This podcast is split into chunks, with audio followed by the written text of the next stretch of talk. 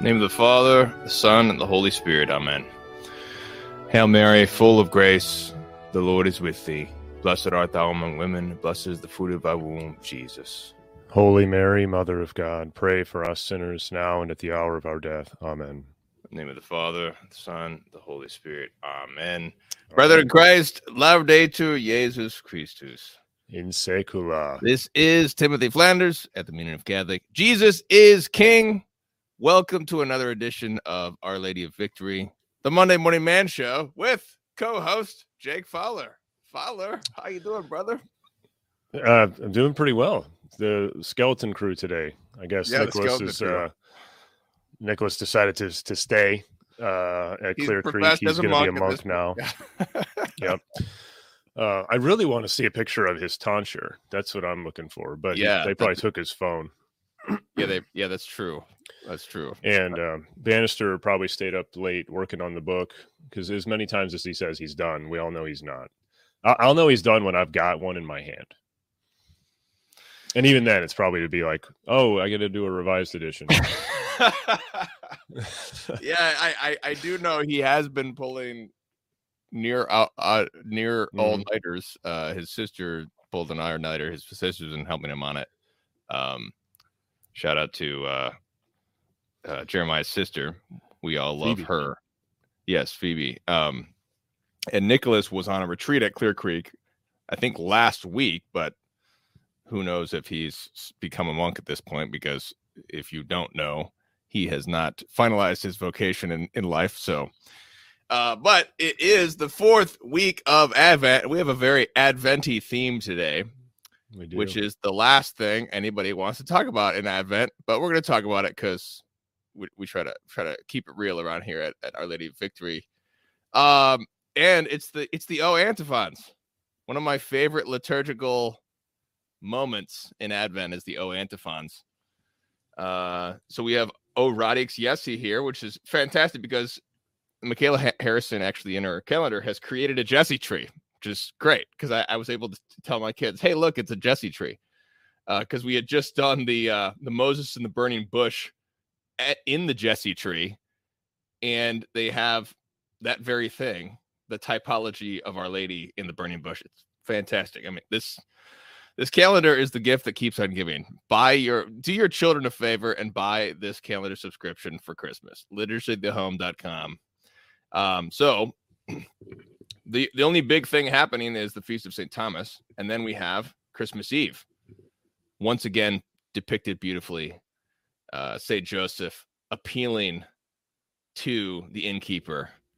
Can you it's it's really amazing when we consider the heart of Saint Joseph as fathers because Saint Joseph providing for the mother of God, the son of God. Can you imagine the heart of Saint Joseph? The heart of a father when he's deprived of providing his wife with a proper place to give birth.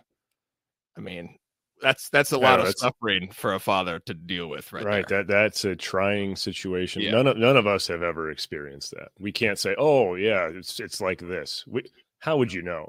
Your wife is outside. It's the middle of winter. She's about to have a baby, and you have literally no shelter. May may or may not have had a match. You know, like none of us can experience that. But Saint Joseph underwent that for the sake of Our Lady and our Lord. And It's it's, it's remarkable. I would be very tempted to get angry at uh, Claudius or Caesar Augustus, who forced me to leave and go to Bethlehem Right. instead of Right. staying in my own hometown. Census. I Yeah. would be very Census. angry at him. it was so important. Uh, so here's my question, Fowler. What is besides presents? What are the Fowler children most looking forward to for Christmas? Hmm.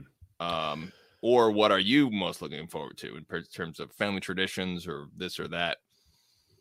We well this year. So let me say something I've been looking forward to within the last two weeks. Uh, part our parish has started doing public vespers, and so they're Oh, doing nice. the the O antiphons every evening starting Saturday, last Saturday.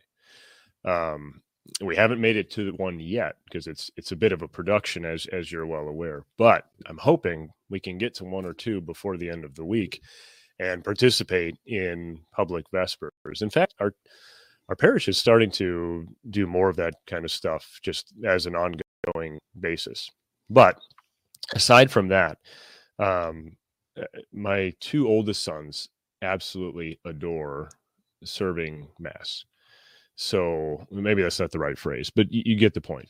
Uh, they ask us every day, "Are we going to mass today?" Wow. And sometimes it's yes, and sometimes it's. I mean, some it's a it's a half an hour drive, and you know other. Jake had seven kids, often. also, by the way. I, there's so the oldest two boys. Um, I have an oldest daughter, and then five boys, and then another daughter.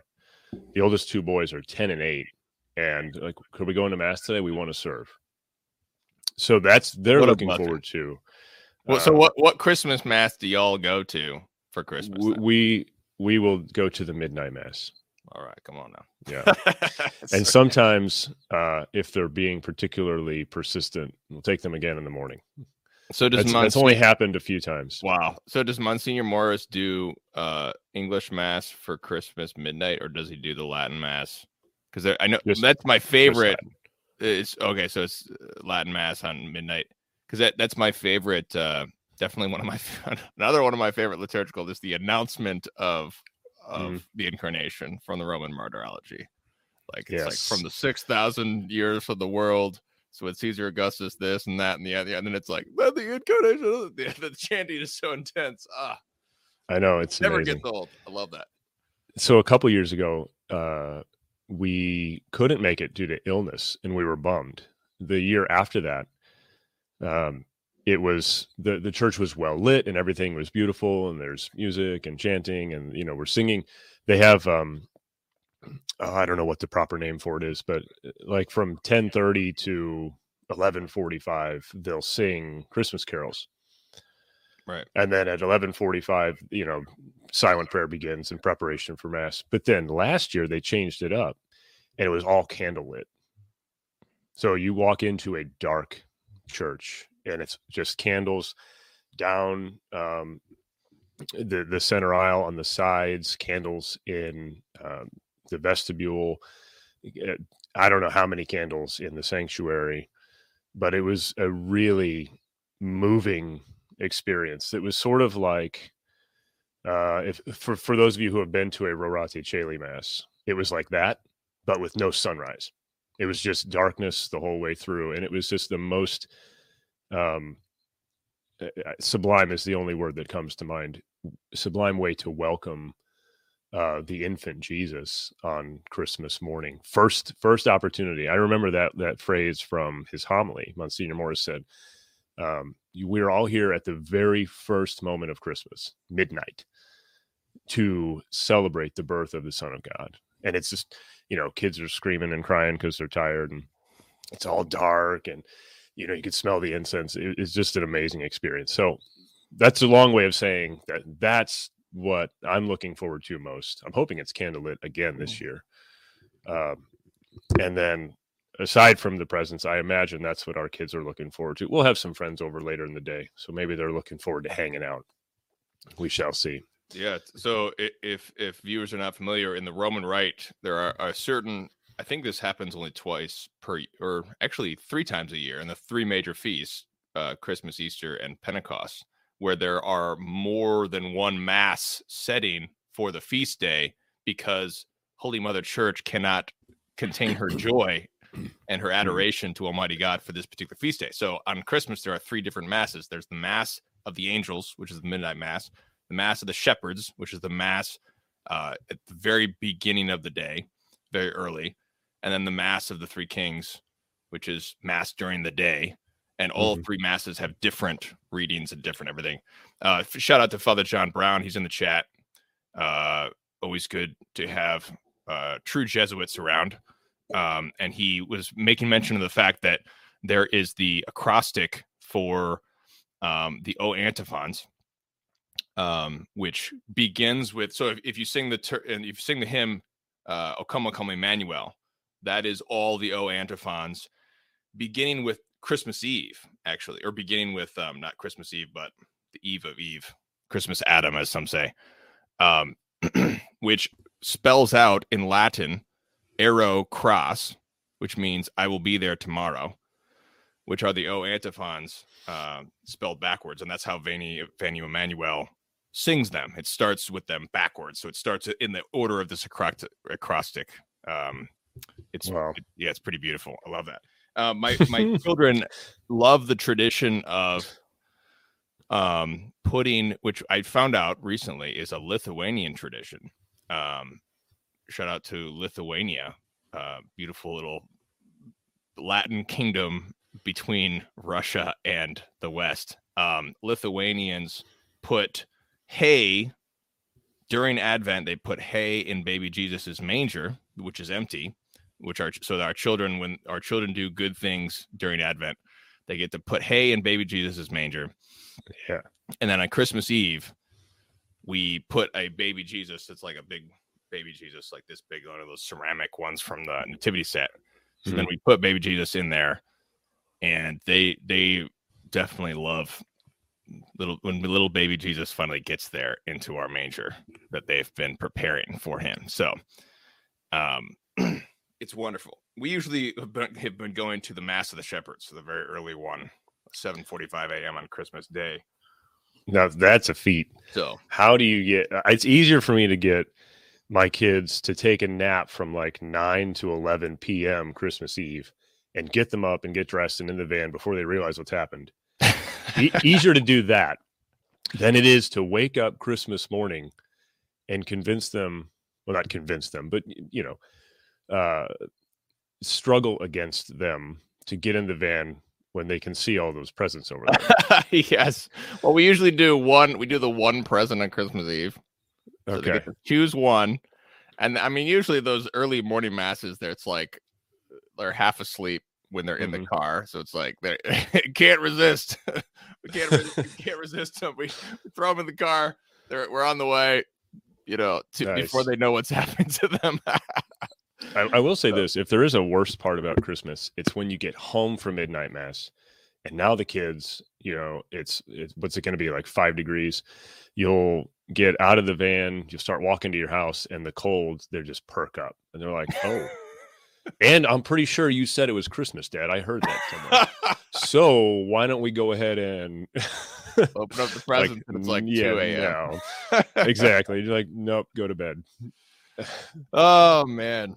Well, let's get into our topic. Um, so we'll have um this series We'll have part, I think this is like part five and six. We just did a, a, a two part treatment on St. John Paul II on his thought and how he's not a phenomenologist. Now we're going to go back to Marcel Lefebvre. We're going to have first part this week will be a sympathetic portrayal uh, highlighting all of Marcel Lefebvre's virtues uh, up to the year 1978, which is when John Paul II was elected. So the pre, the early Lefebvre, we'll look at all his his virtues, uh, things like that that are good things about him. And then part two, we'll have a more critical stance, and we'll take uh, look at some of his excesses, perhaps uh, areas where um, he, I think, is subject to justified criticism. So it'll be sort of a plus and minus on Marcel Lefebvre this week. Uh, so that's available to guild members. You can get that series at patreon.com slash meaning of Catholic. You uh, make a one-time donation, or as always, if you can't afford it, just contact us. meaningofcatholic.com slash contact. So the thumbnail for this, where is this thing? Here it is. The thumbnail for this show is Father Reginald Garrigou-Lagrange. And he is known as the greatest Thomist theologian of the 20th century. Obviously, this is a disputed question, but uh, that is the the uh, the defendable position of uh, my friend Dr. Matthew Minerd. He has two shows on this subject um, at Meaning of Catholic. So just search Matthew Minerd at Meaning of Catholic where we discuss Father Reginald Garrigou-Lagrange. And the reason this is so important, he's the one who's giving us the four last things. This is the last thing that everyone wants to talk about in Advent, which is the four last things death, judgment, heaven, and hell. Um, but the reason Father Reginald Garrigou-Lagrange is so important for, for many different reasons. Um, but it is basically an an unfortunate thing that uh, enemies of Christ desired to basically overthrow um, the legacy of Father Reginald Garrigou-Lagrange after Vatican II, um, because as we as we discussed in one of our broadcasts with Matthew Minerd, um, there's the the trad myth about Vatican II is that there was, you know, there was um, this wonderful church that was flourishing before Vatican II, and then Vatican II destroyed it all. Well, that's that's a myth because there were actually problems in theology before Vatican II. Uh, this is what Ratzinger talks, especially in Germany. I don't, I don't think in Germany there was a lot of good Thomism, and Ratzinger mentions how there's this neo-scholasticism which was going into excesses in various ways, and we've discussed this. Um, so, but what had the problem, the sad thing that happened was Father Reginald Gary Grange was really did not fall into any of those bad things. He was not in these excess. He was really the, the best of the best of the best at the time. And side note, he's the one who taught John Paul II his Thomism. And we discussed that. He's the one who gave John Paul II his Thomistic dissertation. So that's going to explode some myths as well. Um, but Father Reginald Garrigou-Lagrange is the one who critiqued the neo modernism that was latent in some of the guys who were associated with the Nouvelle Theologie. Not all, obviously, uh, but mm-hmm. he pinpointed some of the baddies that were going that were that were uh, you know shifting around in those circles in the 1940s, the mid mid 1940s.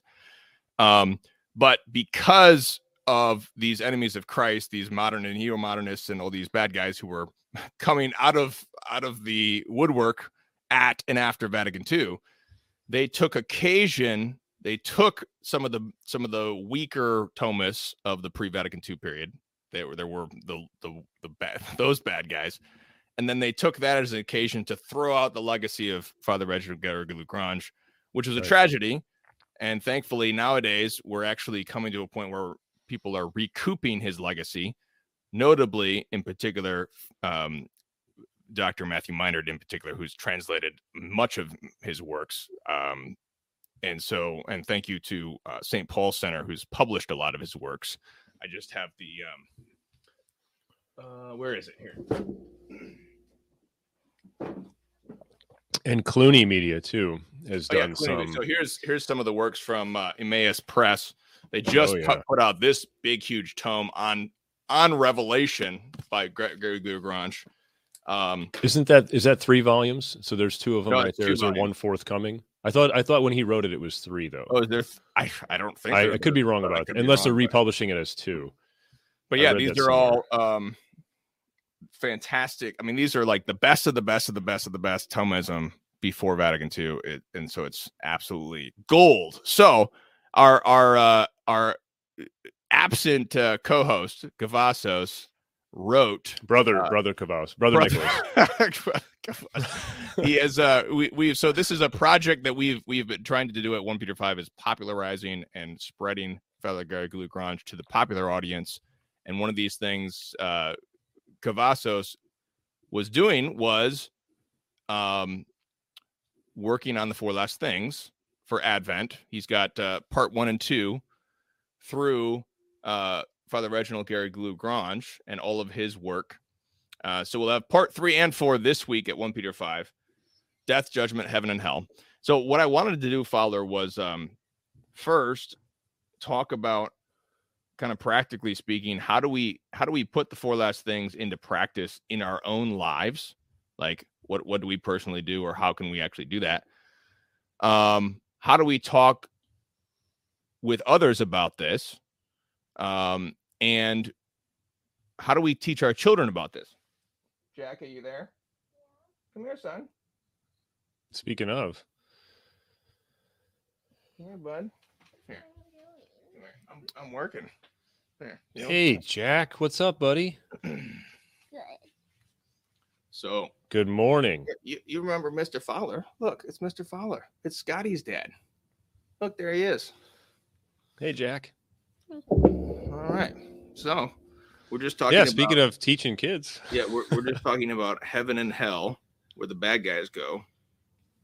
all the bad guys who don't. We were just talking about the fallen angels last night because we had that. Um, because we so we we had um this uh painting from the Epoch Times.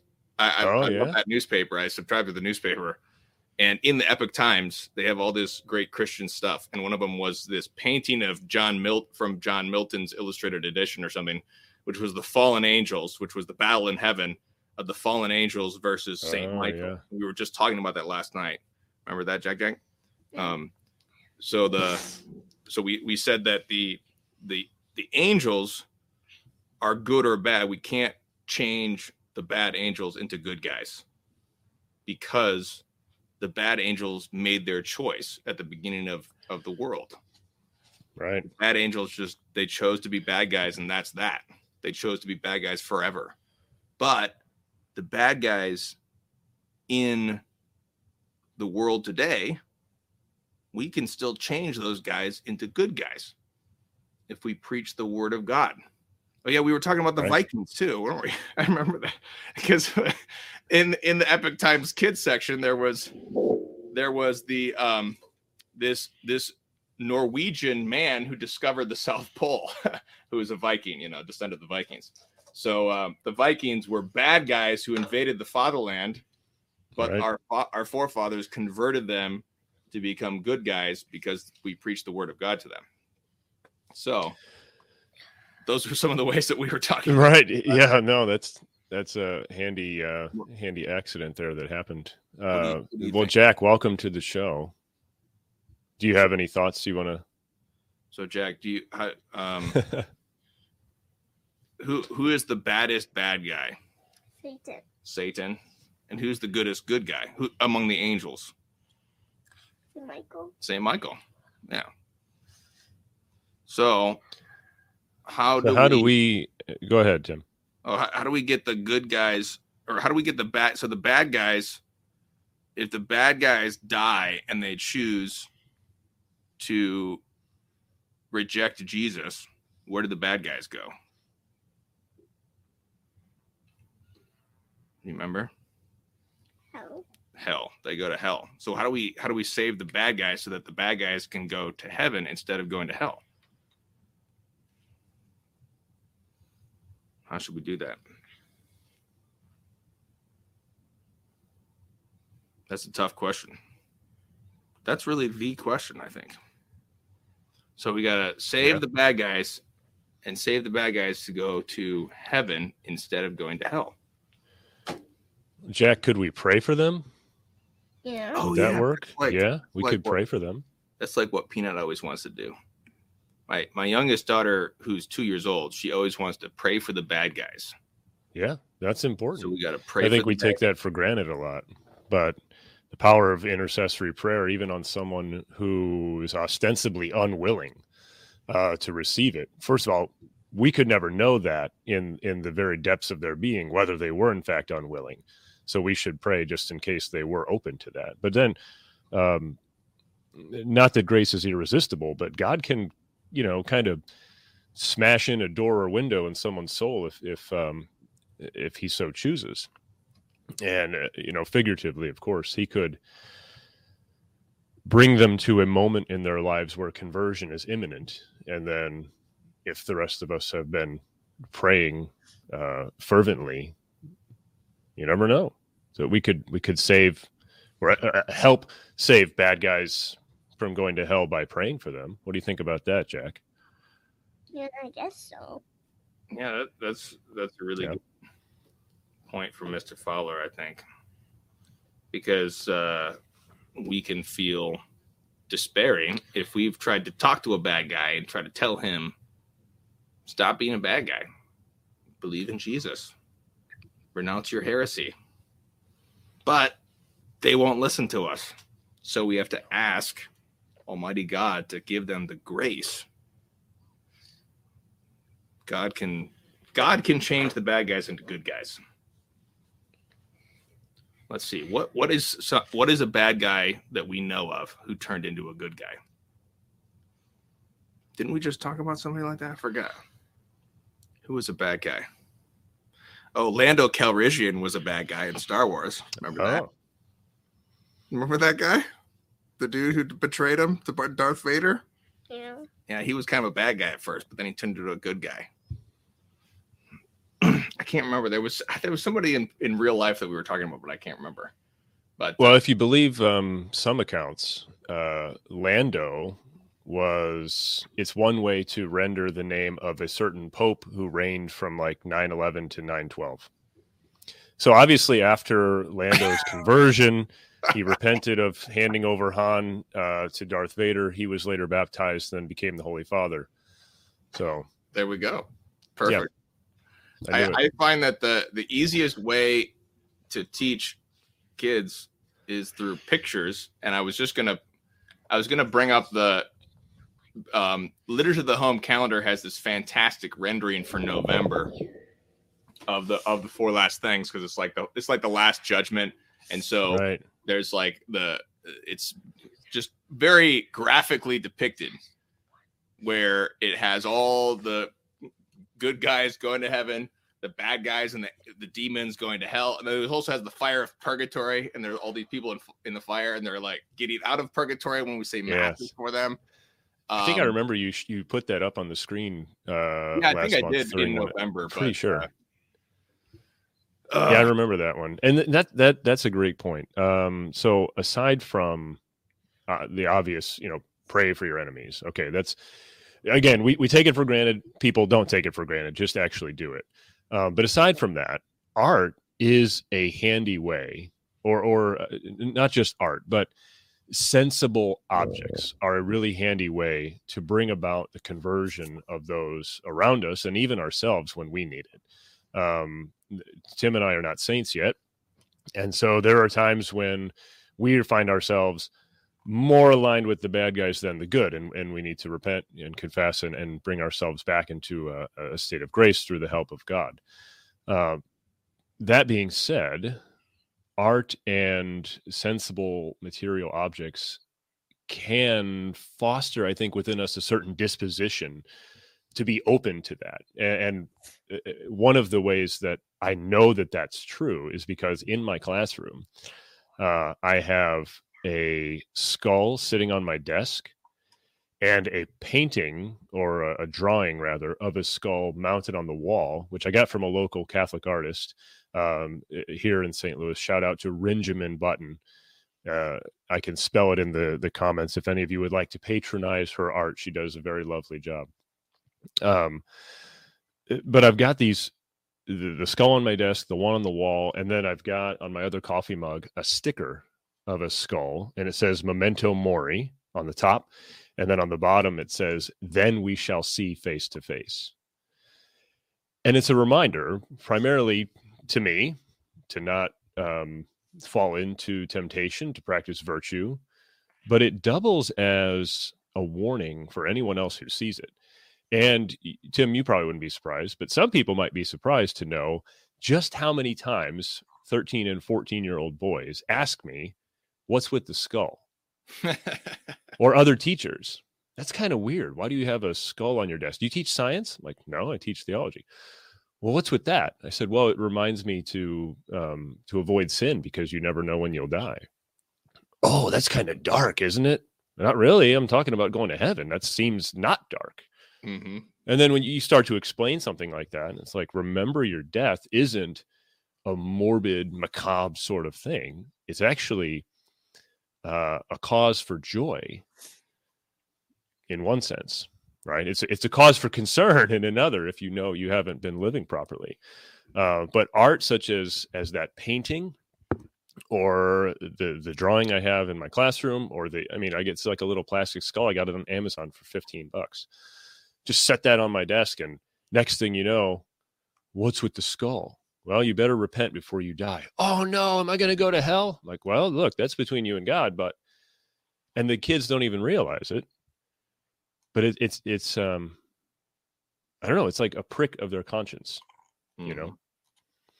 So having that that uh, material sensible thing there and have it in your house have it in your car let it be on your lips you know bannister always says and, and i always say at the end of our of our solo episodes memento mori like let's not forget about that because it's kind of important right our our wills will be fixed at the point of death. The culmination of all of the choices we've made in our lives are either tending toward Christ or tending away from Christ. And so when we're experiencing existence uh, in an immediate fashion, meaning uh, apart from our body, uh, we're not being mediated reality through the sensible world, but we're rather experiencing it directly in our soul. There's no more room for choice. Hence, why death and judgment are concerns of us now and not after the fact. It's not you die and then you have to decide. We're deciding right now. You know, one one of the things, um, and feel free to stop me any anytime you want to jump in here. Uh, But w- when we were just, uh, you were explaining to Jack about how God created the angels before uh, the rest of creation, and they made their choice back then, and there's no going about. There, there, there's no going back. Right, the good angels will always be good. The bad angels will always be bad. So God's, um, in His wisdom, has created a creature that had to choose right away but then he created creatures like us who have uh, the span of time to make our decision. And so this is, uh, some would say, the the drama of human existence, the the the saga of our own salvation, is what did we do or not do? How did we struggle for or against our Lord, who wills our salvation, but not without our consent? right so our our choice is not uh fixed in in one moment in time like the angels until the point of our death right and so i think if we internalize that and remember that literally everything i say think and do is either contributing toward virtue or subtracting from it. To keep that on my mind all day long that's a handy way to avoid temptation. Absolutely. Um, yeah, it's remarkable how the four last things really um, give you a kick in your teeth spiritually, uh, and it is it it uh, makes perfect sense why Holy Mother Church brings the four last things to our attention every Advent. Uh, unfortunately, it's pretty much gone out of style. Uh, You don't you don't really hear the four last things very much outside of like a traditional parish or something. But um, the I the uh, if you if anyone's familiar with Dies Irae, uh, the chant about the Last Judgment, which is on the in the Requiem Mass, it's about the final judgment. Uh, that was actually an Advent hymn originally composed for Was it? Advent. So it's um, but i i as you say, it's it's remarkable how effective it is. If we were to just Yeah. consi- consider the four last things, consider our death. Um, you mentioned practical things. How do we practically do this? You you have the skull, um, which is great, classic. Uh, I find that the the liturgy, the divine office, helps me remember because it is this so the the office of Compline in the divine office, which is the night prayer before you go to bed.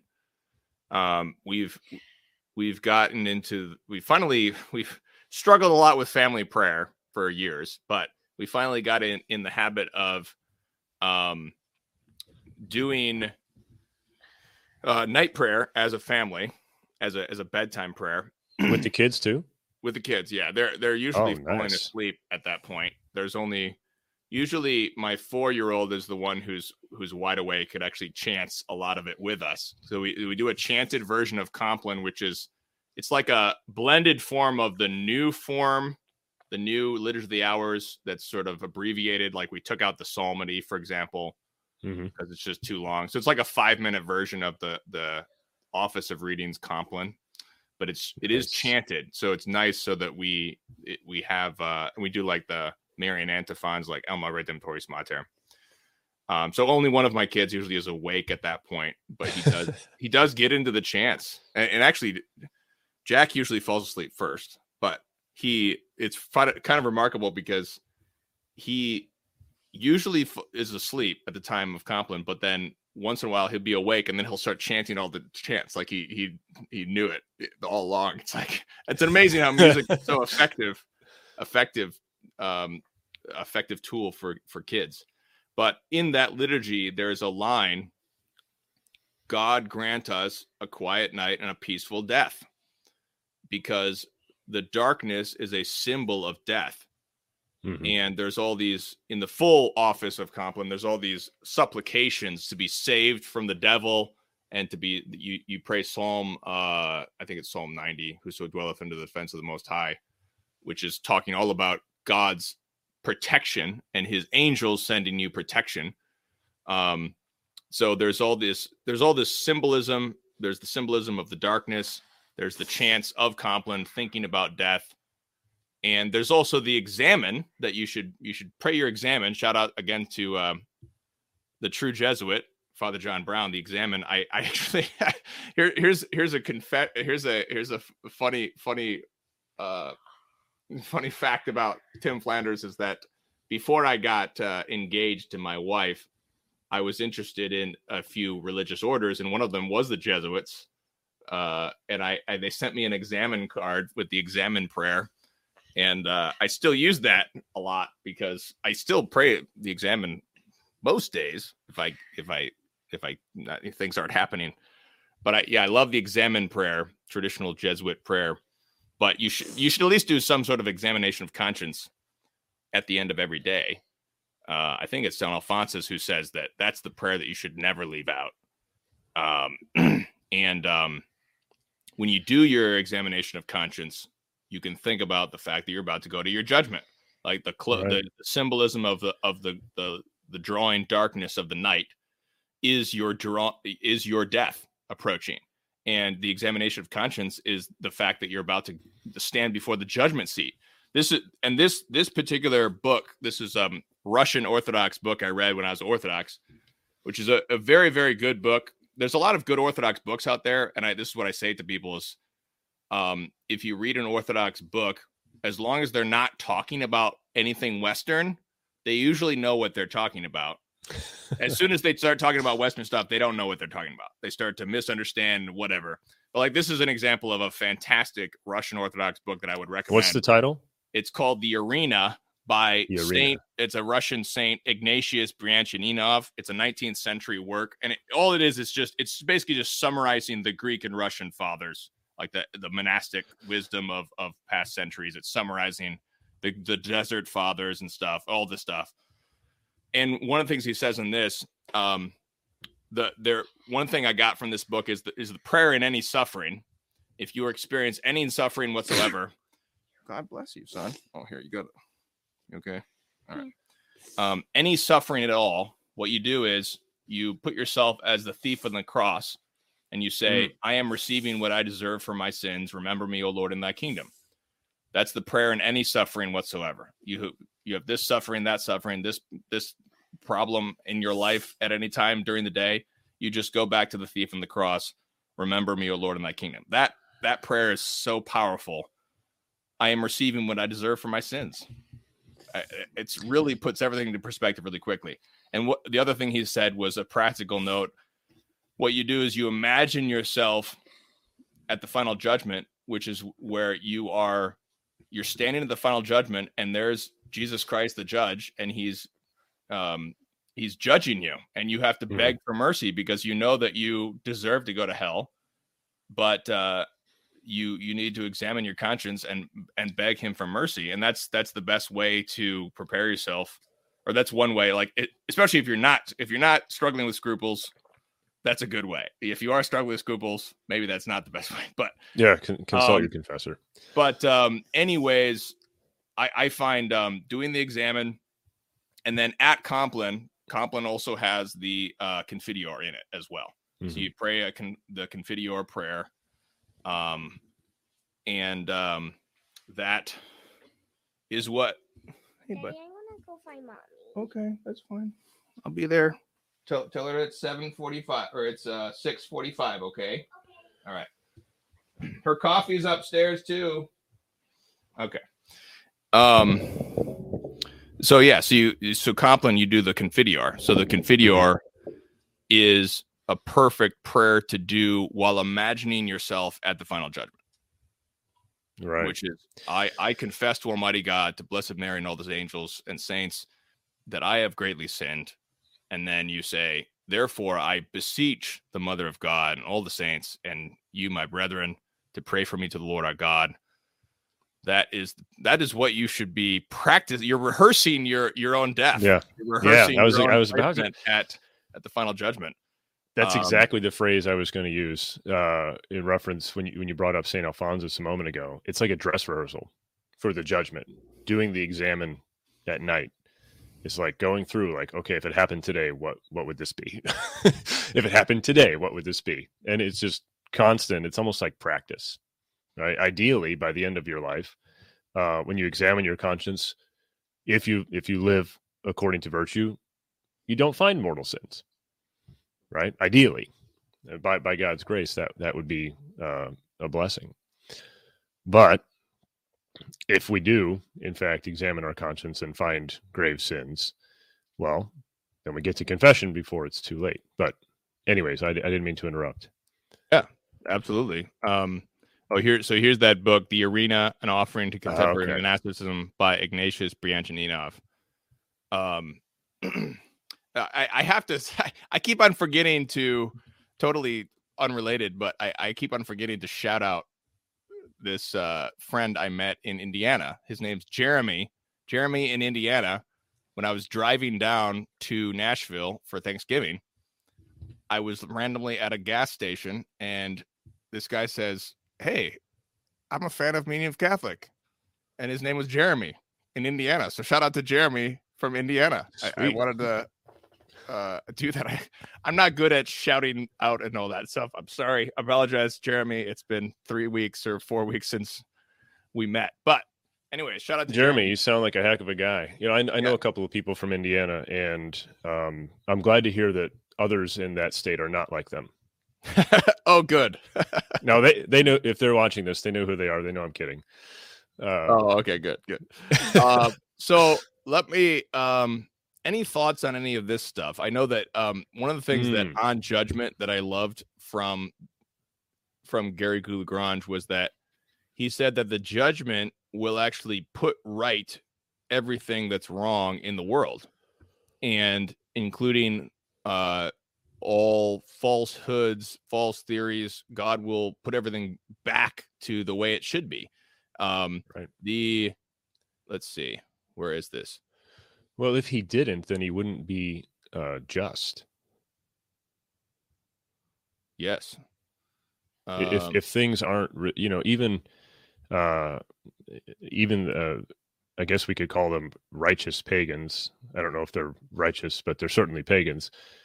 Uh, men like Plato and Aristotle sensed that uh, there must be a thing called justice that will eventually right all the wrongs in the world. So if you can know even that bare minimum uh, by reason alone, then elevated, you know, reason elevated by by grace and faith, it couldn't be otherwise.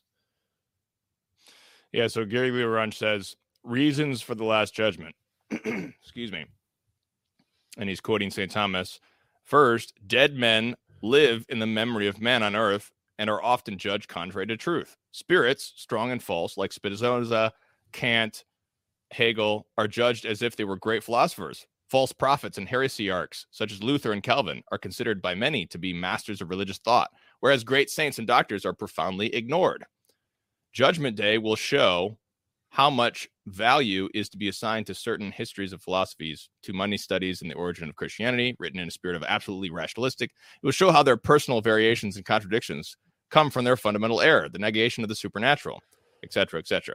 Uh, the Pharisees, Caiaphas, Pilate will be judged definitively. Truth will conquer all these lies. It is clear that God, if God exists, truth must be have the absolute last word.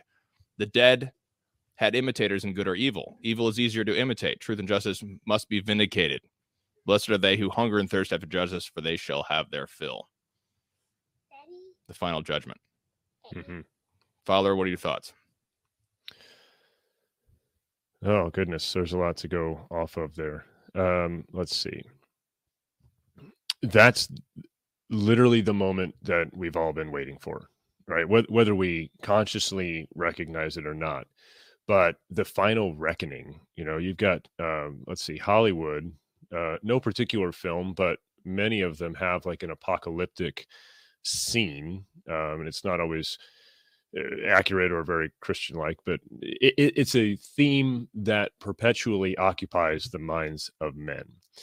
And so uh, the judgment is something that's pertinent even to those who profess not to believe. Why is that? Well, there's something deep inside of us that understands, like I mentioned before um, with Plato and Aristotle, there's something deep down where we sense that justice must be done.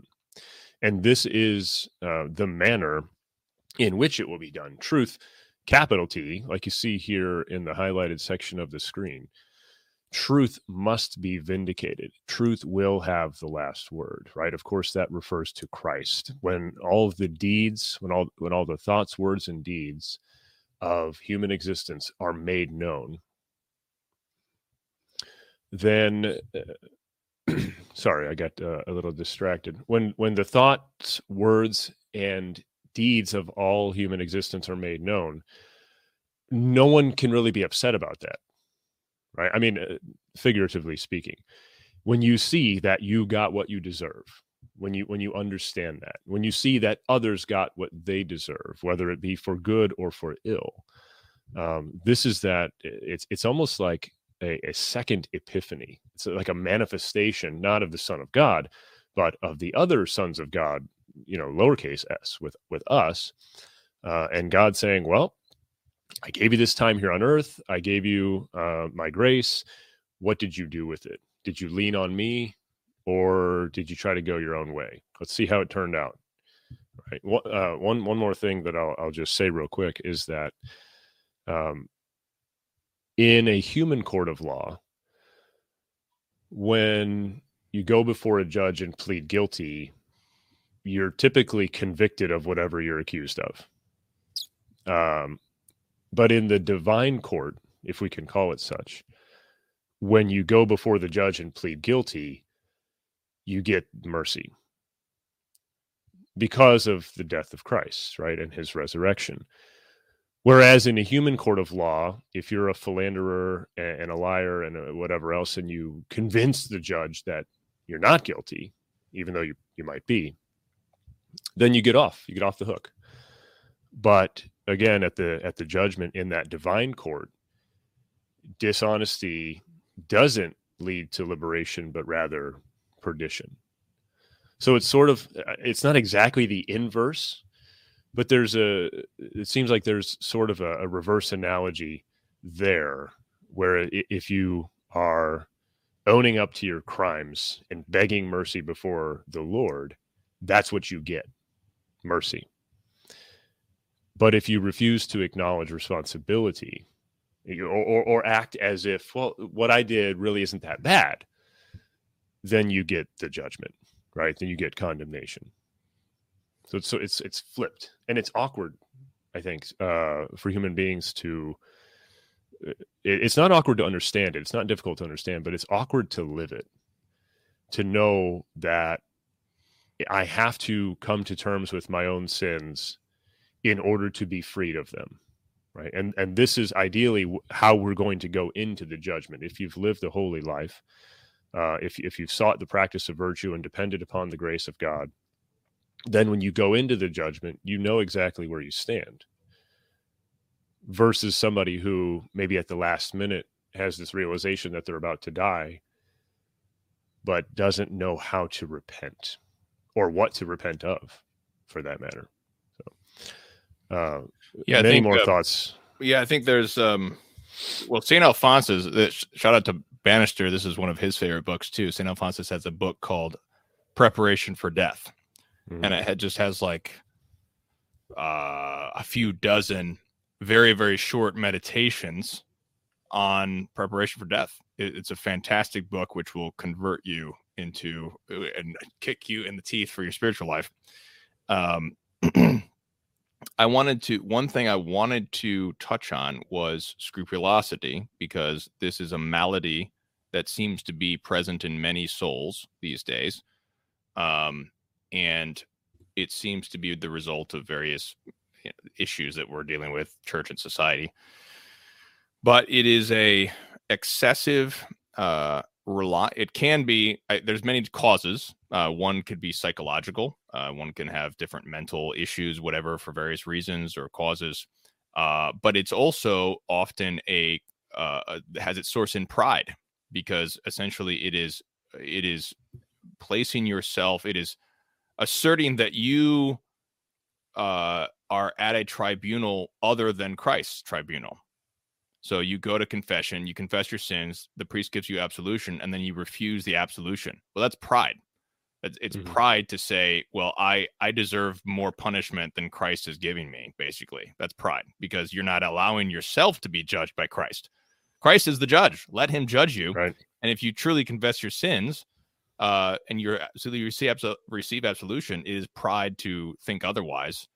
Um, and that's a difficult thing because it is a, a very cunning trick of the devil to tr- uh, to trick pious souls who are concerned about their sins, rightly, uh, trick them into this scrupulous pride. Uh, so it's a difficult malady, but I think that perhaps one of the biggest considerations in the four last things is the is the mercy of Almighty God and that his mercy is infinite and that one has to hope in his mercy. That it, because scrupulous people are are tempted towards the sin of despair. There's there's the the sin of presumption which is basically presuming that you will go to heaven. That's a sin. Mm-hmm. and the scrupulous people are the opposite which is presuming you'll go to hell uh, that there is no mercy for you and so there is this moderate middle the mean between the two extremes, which is the virtue of hope, which is, uh, I think, excellently described by Dominic Scupoli in Spiritual Combat, first few chapters. He talks about how the spiritual life is all about trusting in Almighty God, infinite mm-hmm. trust in Almighty God, and and then distrust in yourself. So you distrust yourself and you trust in God. And so we really have to strive, if, if you're scrupulous, really strive to hope, hope, hope in God that God can save you, God will save you, uh, and you need to pr- put your trust in His mercy, and to truly hope, to truly have this this mean of the virtue of hope. So, final thoughts, Fowler. Anything on four last things? We're all out of time. Oh goodness, well, there's so much more that could be said. It it would be good to maybe do this again next week, presumably with Brother Nicholas back um, unless he really is staying there. We don't know, folks. We're not sure. um, no, I, you know, the four last things, uh, three of them seem like such big downers death, judgment, and hell. Right. And then we're like, well, I guess we better talk about heaven too. So at least 25% of this thing isn't just, you know, doom and gloom. But in reality, I would say actually, um, death, judgment, and heaven are causes for great joy. We all will die but our Lord has conquered death. We all will be judged, but again, we're going to a, a judgment of mercy. And then heaven, what can we say about that? So right. I think living living uh, a Catholic life entails constantly reminding ourselves um, that we're pilgrims, and pilgrims hope to reach their destination. And so we have to hope, right? This is something that I, I can honestly say that I struggle with. Uh, the virtue of hope is difficult to understand and even more difficult to implement. Uh, even even by God's grace, it seems that there is no hope, and I think that's that's the very essence of it. Like you said, Tim, trust in God, distrust myself. So when I'm to the point where I'm like, that's it, there's no hope that's exactly where the virtue of hope starts. It's uh, the, the firm belief that God will make good on his promises, right? Uh, yes, Mungo, I'm right there with you, bud. Anyway, constantly remembering uh, our pilgrim status remembering our death, remembering the judgment, conducting a daily examen, and then rejoicing that our judge is mercy. Eh, It's it's um what's that prayer? There's a prayer I think it's the in in the St. Andrew Daily Missal it's preparation for communion or it's like prayers before mass and it's the prayer of St. Ambrose. Uh, do you know the one I'm referring to? You, you're Where talking it- about to to thy banquet table I come. That one. with- like- yes, yes, yes, yes. That's it. And there's a line. Uh, I'm paraphrasing, but there there's a line in there that says something like, um, "I know that I am not worthy for this, but I'm I'm approaching you." Or I'm, Oh, I'm I got it, I got it, so I got it, I badly. got it. You got it. Okay, save me. um, Um, the um I, I know lord truly do i confess that i am unworthy but truly do i believe that thou canst make me worthy um Th- that's By- that's not the part I was thinking of. It's so, Oh, sort of like, um, oh, uh, I I seek um, mercy from him who is my judge. It's something like that. oh okay yeah. Uh, shame on me for not having it memorized, but that's that's the essence of the last judgment. That's what we are going to meet after our death. Either the righteous judge who condemns sins, or the merciful Lord who by his death has has thrust open the gates to heaven. Right? So God's done his part. Now it's up to us to do our part. And our part, uh, paradoxically, is leaning on him so that he can do his part more. i've got um uh to the table of the most feast sweet feast o loving lord jesus i a sinner presuming nothing on my own merits and then it says, "O gracious God, O awful Majesty, I, by my in my misery, being brought into a great strait, turn to Thee the fount of mercy. To Thee I hasten to be healed, and Thee before whom I cannot stand as my judge, I long to have as my Savior. That's to it. Thee, O Lord, I show my wounds. To Thee I discover my shame." Well, that brings up another aspect of that, which is just the practical aspect of that. The uh, Holy Communion is also a rehearsal for the judgment too, because it is a judgment. There's all these all these pre and post communion prayers which say, "Let not this communion be unworthy and turn to my condemnation." That's actually yeah. That's in the canon. Oh, it's in the canon of the That- mass. That I'm oh, you mean one of those nearly certain. in the missal? Yes. Well, the the so that there the the phrase you mentioned, uh, "Let not this communion be my condemnation, but rather my salvation." That's in prayers before and after mass, but also I'm nearly certain it's in the canon or near the canon. Well, there is the deliver us not. There's the uh, let us not be um, d- deliver us from eternal damnation. That's in the Roman canon. I know that, but um, and I know that there's the um, Quod ore sumpsimus. I the uh, let this the, the post communion prayers of the priest, which is the um, bring not uh, make this holy communion enter into my bowels and cleanse me from every sin. Uh, But I, I think it, it might be, if I'm recalling, I wish I had a missal right now, but the um uh there's the prayer of peace after the Pax Domini sit semper vobiscum, and then there's three prayers. And I think what you're referring to, Fowler, is that second prayer. I think. It But I could be well, wrong. there's there may also be one right before the priest's communion. That's what I'm talking about. Yeah, that's Okay, that one. so- yeah, right before okay, the priest communion. That's it. But anyhow yeah just just uh this this is definitely that, that's a great point that there's all these great prayers which the church has already given us to prepare rehearse our our this whole four last things in the blessed sacrament every single sunday or every day if you're a daily communion. So Yep. all right well well we're all out of time. Uh in the end it all comes back to our lady. So let's offer up a, a hail mary to end this out in preparation for the coming of christ in his first coming at Christmas and in his final coming at the last judgment. In the name of the Father, Son, and Holy Spirit. Amen. Hail Mary, full of grace, the Lord is with thee. Blessed art thou among women, and blessed is the fruit of thy womb, Jesus. Holy Mary, Mother of God, pray for us sinners now and at the hour of our death. Amen. Our Lady of Victory, Pray for us. Mary, Queen of the Home, Pray for us. Saint Joseph, Terror of Demons, Pray for us. Saint Anthony of the Desert, pray for all clergy and seminarians. In the name of the Father, the Son, the Holy Spirit. Amen. Jesus is King.